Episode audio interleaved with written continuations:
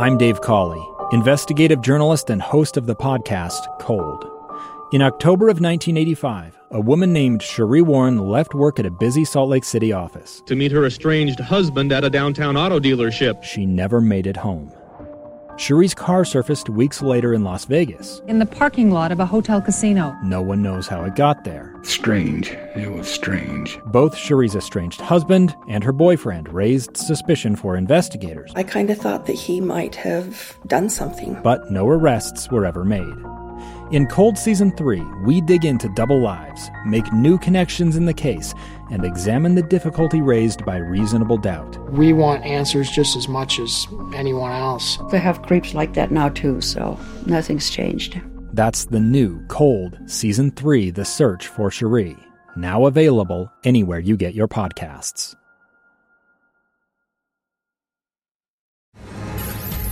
Inside Sources. Inside Sources. Utah's source for exclusive access and insights behind the news. Here's the opinion page editor of the Deseret News, Boyd Matheson, on KSL News Radio 102.7 FM and 1160 AM.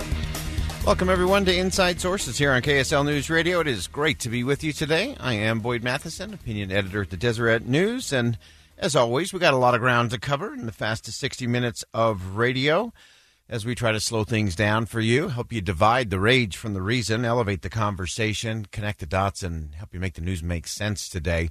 Uh, and this is one of those days where the fastest 60 minutes in radio will be a little bit like my 60 minute workout. I can do it in 30 minutes. Uh, which is what we're going to do today. Uh, we'll go till the bottom of the hour, and then uh, starting a little after 11:30, the governor will hold uh, his coronavirus task force press conference uh, today, including Dr. Angela Dunn. From the states, there'll be a lot of very interesting things coming up. So stay tuned. We'll cover that live here on KSL News Radio, and and you have to admit, Kellyanne, that being able to do my 60 minute workout in 30 minutes is pretty impressive. so we're off and running on that today. Uh, obviously, a, a, lot of coverage going on in terms of the Republican National Convention. That really has been the story of the last couple of days. In fact, it was really interesting. Uh, very early this morning, uh, I actually did an interview with Sky News uh, over in the UK. And it, it's always interesting how interested they are in our politics. Uh, I don't know if that goes all the way back to King George or uh, if they just can't quite get over that yet, but uh, they're always fascinated uh, by the pageantry of it all. Uh, they're always fascinated by the back and forth between the Democrats and the Republicans and what does that mean. And uh, they were just very interested. They were very complimentary this morning over in the UK of Melania Trump and her speech last night. We'll break that down in just a minute. She, I thought she had some very great moments for her uh, in a in a very interesting setting. That's always a challenging speech to deliver. She did it from the Rose Garden, which we'll also address in just a second.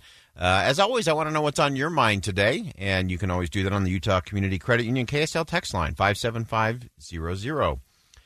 Okay, so let's uh, let's get into that speech a little bit. First, let's deal with some of the controversy first. Uh, we've had a lot of uh, crying foul in terms of the Hatch Act, and that is uh, speaking from the White House.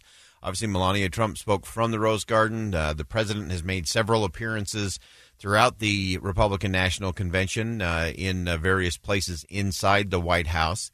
And while I agree, I don't think that's a, a good model or good for the country. Uh, obviously, it's in a coronavirus setting. It is a little difficult. Where do you do that to make it interesting, as opposed to just being in a recording studio or a hotel ballroom? Uh, so I, I, sort of get that. Uh, we also need to remember this is not unprecedented. Uh, it was actually 1940, and FDR uh, spoke uh, from the White House to the Democratic National Convention. And uh, if you go back and look at, listen to the reports and read the reports of that convention, it was interesting. They described it that he was using this wonderful technology of radio to broadcast uh, from the White House to the Democratic National Convention, where he started by saying, you know, my fellow delegates, uh, and uh, you know went forward with the Democratic side. So not completely unprecedented. Again, I don't like it. Uh, I don't think that's uh, a good move for the country when we start to use uh, a lot of these places as backdrops and props. for political stuff, I think those should be reserved for things that are governing related, not politically related. So, anyway, that's an issue that'll continue to uh, to pop up, but uh, shouldn't be a distraction Uh, I think, in terms of uh, Melania Trump, I want to play you two segments of her speech because I thought she did an extraordinary job. And I think, again, looking at it, I don't care about the politics, just look at it as a speech for a moment. This is one of those moments where you can say she found her voice. The common thread in all of these challenging situations is the unwavering resolve to help one another. I recognize the stories I just told about people who survive extraordinary circumstances. But Donald and I are also inspired by the millions of Americans who wake up each day with a simple yet courageous goal of providing for their families and keeping them safe. You are the backbone of this country. You are the people who continue to make the United States of America what it is, and who have the incredible responsibility of preparing our future generations to leave everything even better than they found it. I thought that was uh, very nice, uh, very positive, very forward moving, uh, validating the American people, and, and that it really is those hardworking uh, folks that get up every day and go to work and take care of their family and make a difference in their community. That that is the backbone of the country. I thought that was a great message.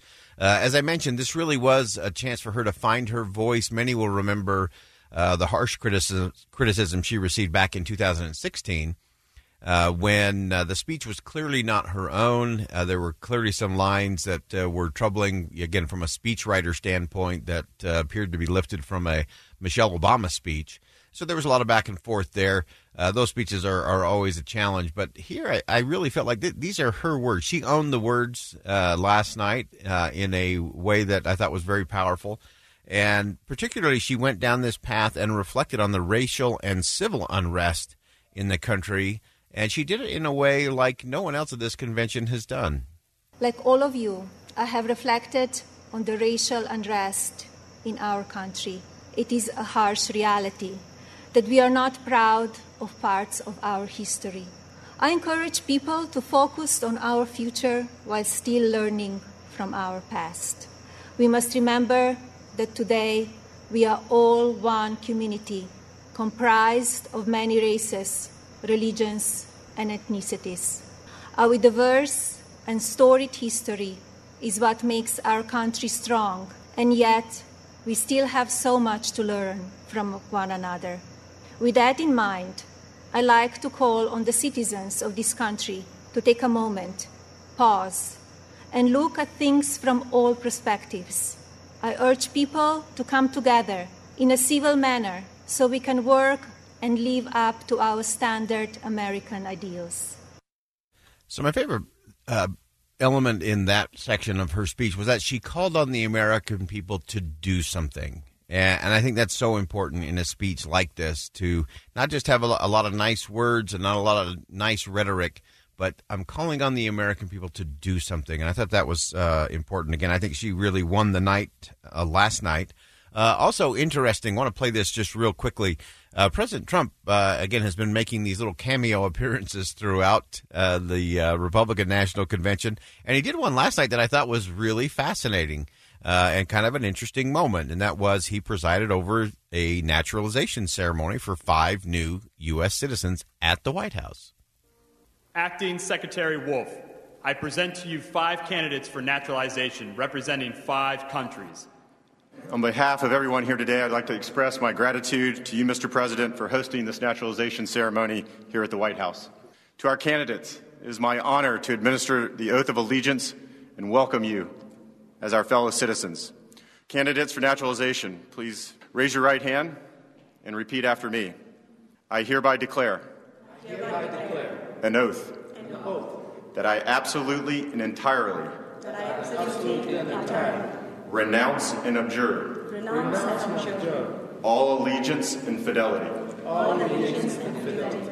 To any foreign prince, to any foreign prince, potentate, potentate, state or sovereignty, state or sovereignty, of whom or which, of whom or which? I have hereto- heretofore been, I heretofore been, a subject or citizen, a subject or citizen, that I will support and defend, that I will support and defend Constitution and laws the Constitution and laws of the United States of America. Of the United States of America.